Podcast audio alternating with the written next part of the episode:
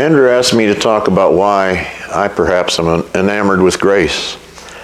And I think he picked the right guy to do that. Uh, after three heart attacks and several more uh, hospital visits for VTAC and SVTAC, there's no doubt that grace abounds, at least in my life. A little bit about my life. I'm a Colorado native.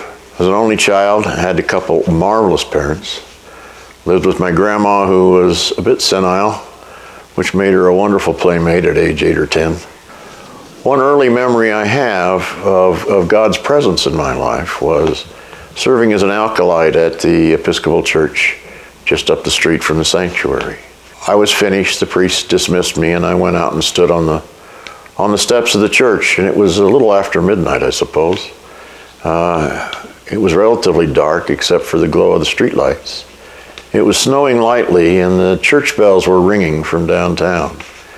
And uh, I think back, and that's, I think, when God put his hand on me and says, Son, I got you. And he did. Took a while for it to sink into this thick head of mine, uh, but he did. We moved to Boise, Idaho a couple years later, moved there mid year. And you don't make a lot of friends halfway through a school year. And we bought a house in a, in a, in a block where new houses were being built. So I kind of hung around construction sites for a while. And it wasn't long before I was drawing plans of little houses of my own. From then on, I perhaps had no, no desire to explore any other career except architecture. It wasn't long before I tried to practice architecture with a view through the bottom of a scotch bottle, and that didn't work real well. And alcoholism was a very definite problem, both to me as well as to my family. I was counseling at that time with a gentleman by the name of Ken Wanberg. And finally, one day, as we were walking from his private office to the front door of the suite, he put his hand on my shoulder and said, Biff, I think it's time you tried life without alcohol for a while. What do you think? I'm not sure I did anything more than nod, but I've certainly agreed with Ken. And to my knowledge, I've not abused alcohol since that time, and that was 30 some odd years ago. It was the right word of God delivered through the person of trust at the absolute right time in my life. I think they call that grace. There was a divorce that followed from my first wife. And then I was kind of floating out there somewhere, wondering where God was, what I was doing, and uh, spent some good time with uh, at a Presbyterian church. Uh, got involved in a retreat. They were having a party, kind of as a wrap up to this thing. I chose not to get to that party early, but walked up on top of a little ridge and uh, the presence of God was, I think, all around me at that point. And I told God, I says, I don't know if you know what you're getting, but you got him. I don't know of a sillier uh, prayer of acceptance of the Lord in your life than that. But he seems to have honored it pretty substantially. I then moved on, married a, a lady by the name of Molly, and Molly introduced me to a, the downtown, the homeless ministry. And the first time I walked into that place, I didn't like the way it looked. I didn't like the people that were there. Uh, I didn't like the way it smelled. And the second week, I was dragging my wife out the door saying, Wait a minute, we got to get going. We're going to be late. Through that ministry, I met uh, a fellow, Richard Colesman. He indicated that that group that ran the coffee house had purchased five houses up Marion Street just north of Colfax and that they were doing some renovations. So I slipped a note under the door of the uh, director volunteering my time. And uh, kind of a mini ministry was born with the architecture as the background. I've since been able to go on and do work for a number of what I affectionately call my poor boy churches. There's not a lot of, uh, of financial enjoyment coming from that, but I, I, I do kind of know where every food bank in town is, so I'm in good shape even if times are tough. I think that there's evidence of grace in all our lives, particularly as you get a little older and you look back. You can see the silly turns that you made, the stupid things, the sin, if you will, and how God has used all of that to shape you and I into what we are today. I think grace is there because the presence of God is always there, and I'm not sure those aren't synonymous. The, uh, the presence of God, whether drunk or sober, whether ill or well, no matter, uh, is there if we just reach out and touch it.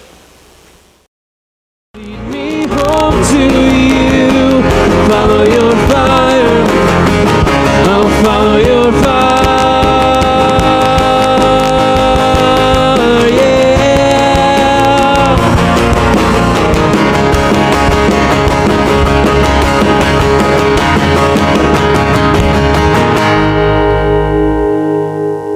Lord God, just reveal yourself to us. Make your, um, make your presence known. We want to feel you. We want to see you. Lord God, shine like the stars in this place. Holy, Holy Spirit, send your fire and just burn. Just burn all the, all the junk, all the crap that's in our lives that, that's separating us from, from hearing um, the good news, the truth. Lord God, speak through us. Help us to preach, Father God. Speak through Andrew this morning, Father. Reveal yourself in a new way. Amen. Amen. Thanks, Michael. And thanks to the, worship team. Thanks for how you guys serve us uh, through the music ministry.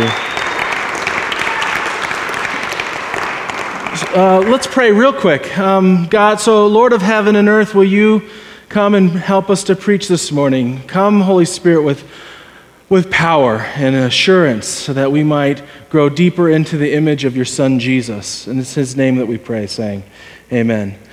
This morning, we're going to be um, looking at a passage from Matthew 28. I imagine it's familiar to you, but let's see if we can find an unfamiliar take on this familiar passage.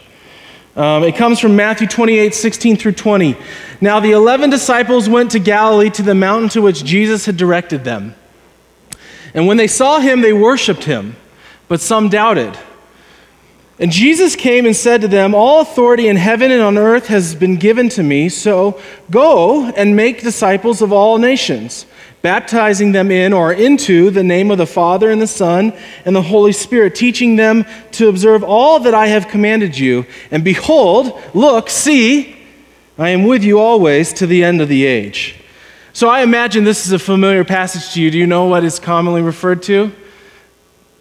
The Great Commission, right? You know what you might not know is it wasn't always a familiar passage to the church. In fact, for much of the church's history, especially, and what, I mean by recent history, like maybe um, the last thousand years, is for much of the time of Christianity in the West, and especially in Europe, it wasn't a very familiar or emphasized passage.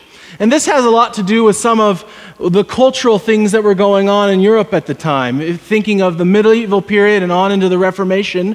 For most of Europe was seen to be Christian, right? It was what we commonly now call as Christendom. And that's when the culture at large props up or takes a uh, has a worldview that is Christian, right? And so most of society functions from a Christian point of view or perspective. And so it was easy for a lot of people to move throughout the, their, their everyday lives. And when they encounter someone new, they would, de- by default, uh, assume that that person was a Christian also, right? That's what we call Christendom.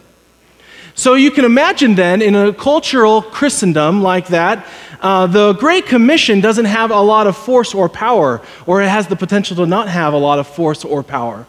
Because if you're assuming everyone's Christian, then where is the impetus to go and make disciples of all the nations? Do you see? Now, this changed around the turn of the last century, right around 1900 or so, when what we call the modern missionary movement. And for a number of reasons, uh, one of which people started looking at passages like the Great Commission and others and looking at them in a new light. But also, uh, the, something was going on in the globalization of the world, right? And so now you're running into, you're rubbing elbows with, and you're encountering new cultures and different religions and different societies. And so you can no longer assume that the world is Christian and the Great Commission has been accomplished, right? And so now you feel the impetus to go. And so you hear the Great commission with a new voice and a new ear, right? And so you had individuals like William Carey and Hudson Taylor and others um, begin to speak about missions and saying, Here, look at the importance of a passage like Matthew 28 and Christ's last commandment to his followers. Hudson Taylor said this The Great Commission is not an option to be considered, it is a commandment to be obeyed. William Carey said, Is not the commission of our Lord still binding upon us? Can we not do more than now we are doing? And Pat Morley said, If the Great Commission is true, our plans are not too big, they are too small. Wow. Dude, these guys were intense, right?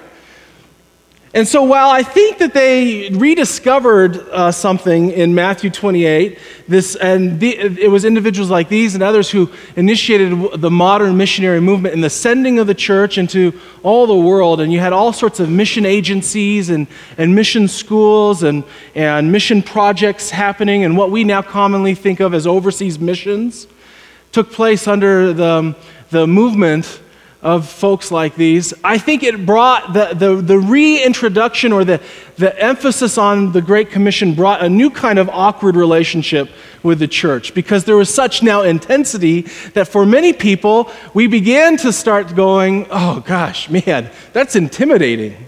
I don't know if I am up for that kind of task, that commission from Jesus. I don't know if I have what it, ha- uh, uh, have what it takes to get that done, or if nothing else, I don't know if I have the time and energy to do all this discipleship stuff, right? It's one more thing on my plate. Can't I just worship God in private? Or can it just be God and me? I want to try this morning to kind of sap the Great Commission of some of that intensity and power while keeping that focus and that intentionality. I want to look at what it means to do discipleship, but not discipleship as a program, but as a posture, a way of living. And let me then begin um, trying to uh, deconstruct maybe some of our uh, assumptions about what discipleship looks like by um, putting the Great Commission in my own words. This is the Great Commission according to Andrew Tybert. All authority, Jesus said, all authority in heaven and earth has been given to me. In other words, I'm in charge around here. I'm the big dog, I'm the chief executive. Therefore, go and make disciples of all the nations. Or, so get moving, move out, and in obedience to me. Behold, I am with you always to the end of the age. In other words, I'll support you all the way, so relax. Enjoy it. Chill out, people. I'm in charge, so get moving, and I will support you in your obedience. What does it mean to look at discipleship not from a position of a program, but a posture? I think it begins by acknowledging that what Jesus says, that when he says, All authority has been given to me, what does that mean? That means that there's been this great divestment of power in the world. All the systems that were in place, the political powers, the social powers, the spiritual powers, all while seeming to still have um, a huge stake and influence in what's going on in the world, Jesus is now saying they've all been sapped of their power, and in fact, all of them, that has been brought up under me. It's like what we heard in Ephesians that all things in heaven and earth have been brought up under Jesus, who's the head. The anakephalaio, as Peter has been pointing out, the sacred head wounded. All Jesus is the big dog. He's in charge around here. And therefore, we don't have to fear. We don't have to fear about what the world has to say in terms of its influence on things, but even more important, we don't have to fear about having the authority, right? It's not us that is doing this task. You know, commission is understood as a, uh, someone who's been given authority for a certain kind of task or a certain kind of um, uh, things to accomplish, right? Do's and, and don'ts and so forth. And and uh, what Jesus is saying is chill out because actually it's not, you're not going uh, from here under your own authority, you're going under mine. I think that's why he brings them back to the mountaintop, right? And when you look at the passage in Matthew, it says they, he brought them back to a mountaintop in Galilee. And I th- I'm convinced that it's the same mountain in which he originally called the disciples in the first place. If you remember back in the fall, we preached about the calling of the 12 from Mark chapter 1. And it says, Jesus called to him, though, went up on a mountaintop and called to him those whom he wanted, those who he willed, those who he created. And he established them, he named them apostles, right? And, he, and so he gathered them uh, a community of people around himself. And in the same place that he had originally gathered them, he is now sending them. He's giving them a commission. He brings them back to that mountaintop experience, and, um, and he says, Hey, you're my people, you're my community, you're the new creation that I've created, and now I'm giving you a task. But your task is in me, it's under my authority, not your own. So relax. By the way, anytime a mountaintop, a mountain shows up in the Bible, you should pay attention because it's code word, it's code language for God's revelation, right? Think of all the places the Mount, God reveals himself Mount Sinai, Mount Calvary, um, on the Mount of Transfiguration, right? I just thought you'd. So, so Jesus, by bringing them back to the mountain and saying, pay attention, this is important. And he's saying that to all of us. This is important. You're you're about to be sent out, but you're sent out in my name, in my authority. Okay? That's the beginning. I think that begins to deconstruct our understanding of discipleship because we realize, okay, it's not my own authority that I have to go and make all these things happen under my strength and my will. It's actually in Him that I move. You, you hear me?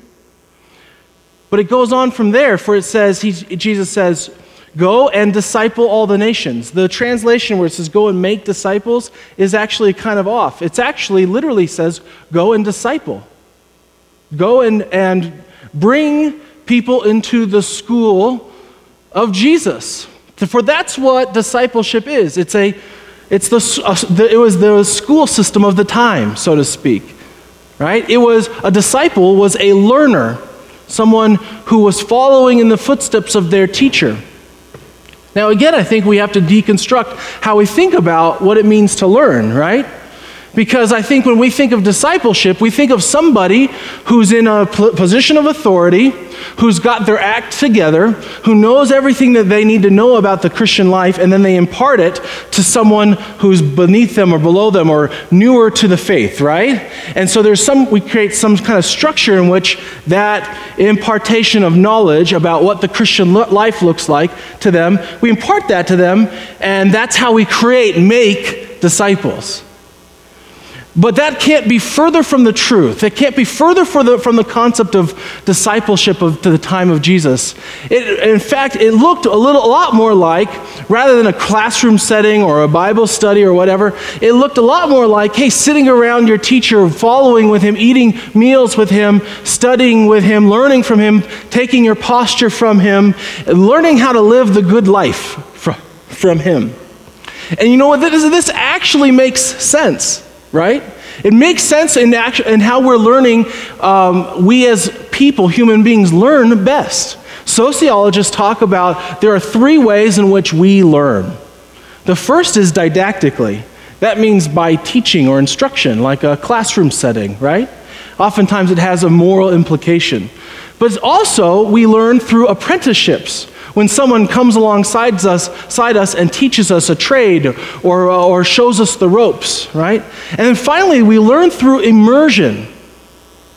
So think of, of a baby in the United States who learns English, not because anyone necessarily sat that baby down and taught them English, right? Why, how do babies learn English? They're part of a culture that speaks English. And so they just pick it up almost by osmosis. Does that make sense? That's what they call immersion. And so, what, I, what, what this makes me think about is that the church has been missing out on a whole lot of ways in which we can grow in our discipleship. For most of us, when we think about discipleship in the church, we think of it primarily through didactic terms, right? So we do Bible studies. We put emphasis on preaching, right? We do Sunday school classes. We think in terms of programs and education. And that's not to minimize the value of those things. But w- what about apprenticeship? What about immersion? If, if we don't think in, uh, have a broader sense of how we train and educate ourselves in the life of Jesus, we're missing out on two thirds of the ways in which we learn. And in fact, the two best ways in which we learn. For sociologists are also finding that the didactic approach is the most artificial approach to learning for human beings. Rather, it's so much better to follow in someone's footsteps or be a part of a culture. You pick things up without even you're con- in fact you're constantly learning, right? So I think about, about like my relationship with my father. Peter did this really good job a couple weeks ago about imitating the Father in heaven as beloved children, and he talked about this picture of his own dad who showed him what it was to be a, a pastor and um, a follower of Jesus. And the same is true for me. My dad is the model for me of what it means to be a good husband and what it is to be a good pastor. And uh, God willing, he'll be the model for me of what it means to be a good father.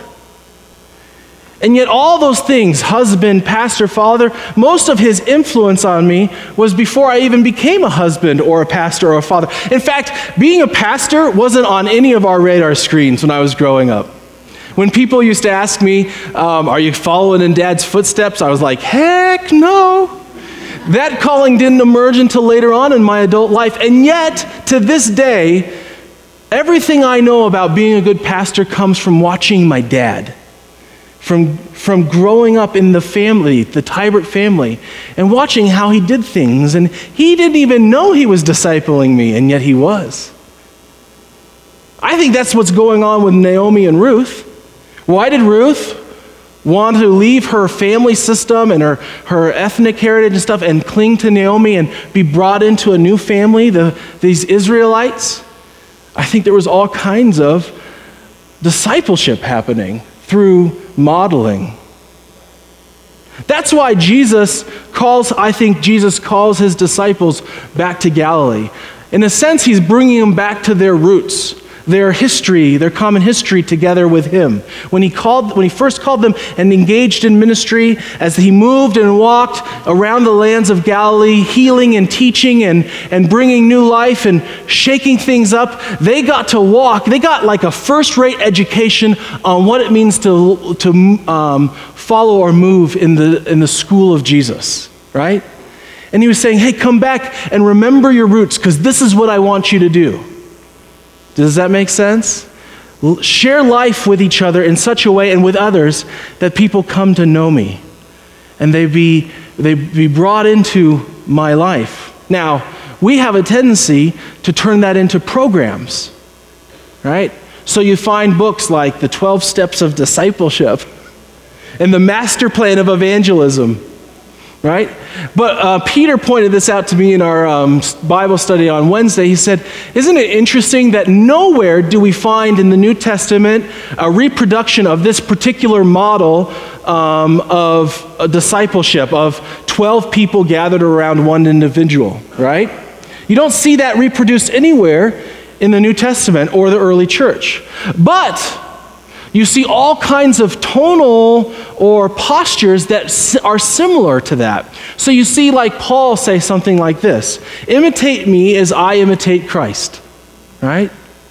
Or you see Paul send other individuals like Timothy and Epaphroditus and others and plant them into church communities and say, hey, if you have questions, look to these individuals because they live and embody the kind of life that I want to see um, fostered in your community.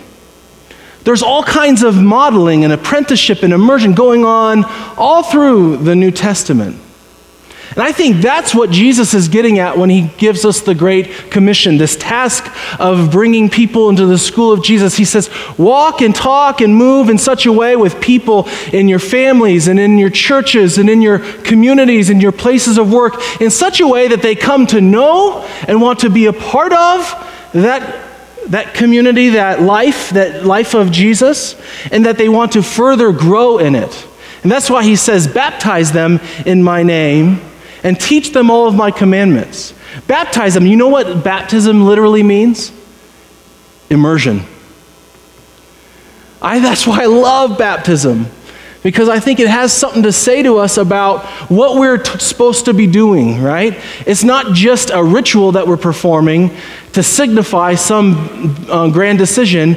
What it's saying is, hey, we're creating a culture here. When we baptize, we're creating a, a culture in which we're growing into the life, the triune life of God Father, Son, and Holy Spirit. That's why I think we should make a big deal about baptism. We should be making a big deal about it all the time because it helps us create a culture of discipleship.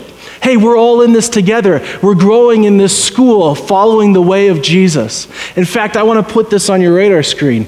We're having our banquet service today, right? In three months, we'll be having our next banquet service, and we're going to call that Baptism Sunday. And we're going to get everyone who wants to get baptized we're going to have a church service here, a short service here, and then we're going to go down to the river where we've rented space by a park. And Peter and I are going to be baptizing people all over the place. And we're going to have a big picnic. And we're going to have a big meal. And we're going to create a culture, immerse, an immersive culture of Jesus followers. Doesn't that sound exciting? It sounds exciting to me. Uh, what does it look like to baptize people, introduce them into the life of Jesus, and then to grow them in the life of Jesus. When I dream about the church here, downtown, the sanctuary, I dream about us sharing our lives in such a way that, we're, that Jesus is using you and I to model him to one another. Right? And it's this interpenetrating life together. And that's, the, that's why we do like these programs. Uh, we, that's why we have programs is not for their own sake. We're not trying to just create a bunch of programs so that you could participate in them. We're trying to do something, you, the first step, so to speak, create a little bit of a structure so that you might grow into that kind of life. Right? So we have things like the banquet service and Jubilee and neighborhood gatherings and house gatherings and our mission partners, not for their own sake, but they're the first steps in a dance lesson. That's what I love about Peter's illustration of uh, dance lessons for zombies, right? Is just because we're first beginning learning how to, these programs, these situations, they, they, help, they, they help teach us the dance steps. And at first it feels a little artificial, but before you know it, you start hearing the music and flowing in it, and then you start dancing and you get lost in the dance, right? Or think about it this way this is my philosophy on how we do programs here at the church. Programs are like the trellis and the vine. Are you familiar with vines and how they grow best? They grow best on these structures called trellises, right? And the trellises exist so that the organic life, which is the vine, might flourish. That's when they're functioning at their best. The problem is when the trellis becomes exists for its own sake right? And that's the same is true for the different programs. Like, uh, they exist to help us get lost in the dance. So, the banquet service is not just so we can have a meal, just to kill time. I'm sure that there's a lot of things that we could do with our life uh, in other ways other than a, big meal afterwards. But we do the banquet service because of uh, the conviction that there's value in sharing a meal together. Some of the best conversations, I'm convinced, take place over the dinner table and in long car rides, car, car rides on road trips. But you know, at the time of Jesus, when you were when you would have a meal together, it was like inviting family, you inviting people into the family. Or the Jubilee service. So it's not so that we don't do the Jubilee service where we go somewhere else and, and serve just because it's the good thing or the right thing to do or that we're trying to appease our guilty conscience. No, we serve together because as we serve together, we grow together. Neighborhood gatherings, Bible studies, small groups, Numa, right? Um, the grief class, all these kinds of things that we have going on that you see on um, our posters, where we share, where we gather together, sharing common interests and topics and struggles, they exist to create space so that we could grow closer with one another and encourage one another and share our life stories and find support. I love them. And house gatherings. Man, I want you in a house gathering. Not because I want to see the programs flourish, because there's something about getting together in each other's homes where we open up our lives to one another and there's no more fooling around. You can only do that for so long when you let somebody in, right? And then you start getting real. And at first it feels awkward, and then it saves your life. Or our mission partners. When I, you know, we've been pro- promoting our mission partners downstairs for the last month. Why do we do that? Why do we engage in partnerships with ministries and missions, both here locally and around the world? It's because that seeking the benefit of our neighborhood, uh, neighbors, both local and global, in service, we're participating in the life of God. And I was thinking about our mission partners, and I was thinking, man, that's what they're doing is discipleship. Mean Streets, Streets Hope, Women with a Cause, Young Life, Men and Women at the Cross. I mean, uh, Cadence International, all of them, in some form or another, are life on life ministry, bringing people in, creating a culture, empowering, enriching, building up, walking others deeper and deeper into the life of Jesus. Hey, you're going to have a chance afterwards in our banquet service to meet some of the people doing those ministries. There's about four tables set up downstairs, and I invite you to go and check some of them out. Sit around a table, sit around a meal, and learn about what they're doing and get more interested in how you can participate in what they're about. There's also going to be a group of a couple guys downstairs who are going to be talking about doing a mission trip together as the church. I, I don't care what you look into, but it's just neat for an opportunity to have a meal together and learn more about what discipleship looks like in its many shapes and forms. But uh, like I said, when I dream, I dream not about a program flourishing, I dream about the organic life, which is church flourishing. And these programs help us begin to model the Jesus life to one another. That Jesus uses you and I to image him in the world. And then it takes all the pressure off, doesn't it? When you know that there's discipleship going on all the time, and all we need to do is be a little bit more intentional with the sharing of our life with one another. Now, you may still be saying to me, oh, God, thinking, oh, gosh, Andrew, sure, that's easy for you to say. You're like this outgoing, you know, fun, you're just drawing everybody in. And listen, I am who I am because I had it modeled to me. And I'm not always fun, and I'm not always outgoing, and sometimes I don't want to hang out with people. But I know that there's so much life giving power there. and then let me just say this if you're questioning, okay, but you, Paul might say, uh, imitate me as I imitate Christ, but I certainly couldn't do that. Well, let me point these two facts out for you. First, when Jesus calls his disciples to him and he gives them this task of uh, bringing people into the school of Jesus, he calls them, and they, it, the text says he com- they come as 11. Did you notice that? There was 11 of them. Why? Because they were a broken fellowship. They were incomplete. Someone had abandoned and betrayed, and in his betrayal revealed all of their own betrayal. And so when it says that they came as 11, they, it, like for me, that text positively limps up to Galilee, right? They're weak and they're frail and they're broken, and yet that's exactly who Jesus is going to use to engage in his mission in the world a frail, broken church. That's one. Two, it says that they worshiped him at, on that mountain. But did you also notice that it also says, and some doubted? So they were doubting worshipers. How can that be, right?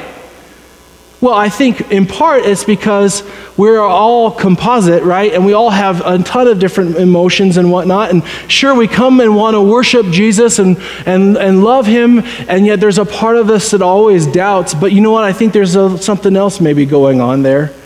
I don't know if they were just doubting him, right? Because you're sitting there going, How are you doubting Jesus? He just was raised from the dead. You saw him die. What's there to doubt? Well, maybe they were doubting themselves. And maybe they were doubting that he could use even them. And yet, I think God loves to use doubting worshipers. And so that's why we gather. We gather in this place centered in our life around Jesus, worshiping Him. We gather to worship and to bring our doubts and to bring our fears and to bring our mixed emotions and bring all our hesitancy about His desire to use us in such a way. And, but, but we bring all of that and we worship Him. And as we worship Him, He's going to build us as a community and then He's going to send us. Send us into the world so that we might bring all nations, all peoples into the school of Jesus. And so, to, to this morning, let's center our life around Him. Let's put aside our fears and relax and chill out because all authority has been given to Him in heaven and on earth. And He is sending, He's giving us a task, but He doesn't give us a task without supplying resources. He says, I am with you always. He speaks in the present, not the future. He doesn't say, I will be with you. He says, I am with you always to the ends of the earth. I, maybe we need to realize that the task at hand of discipling the world is not just ours, it is fundamentally His.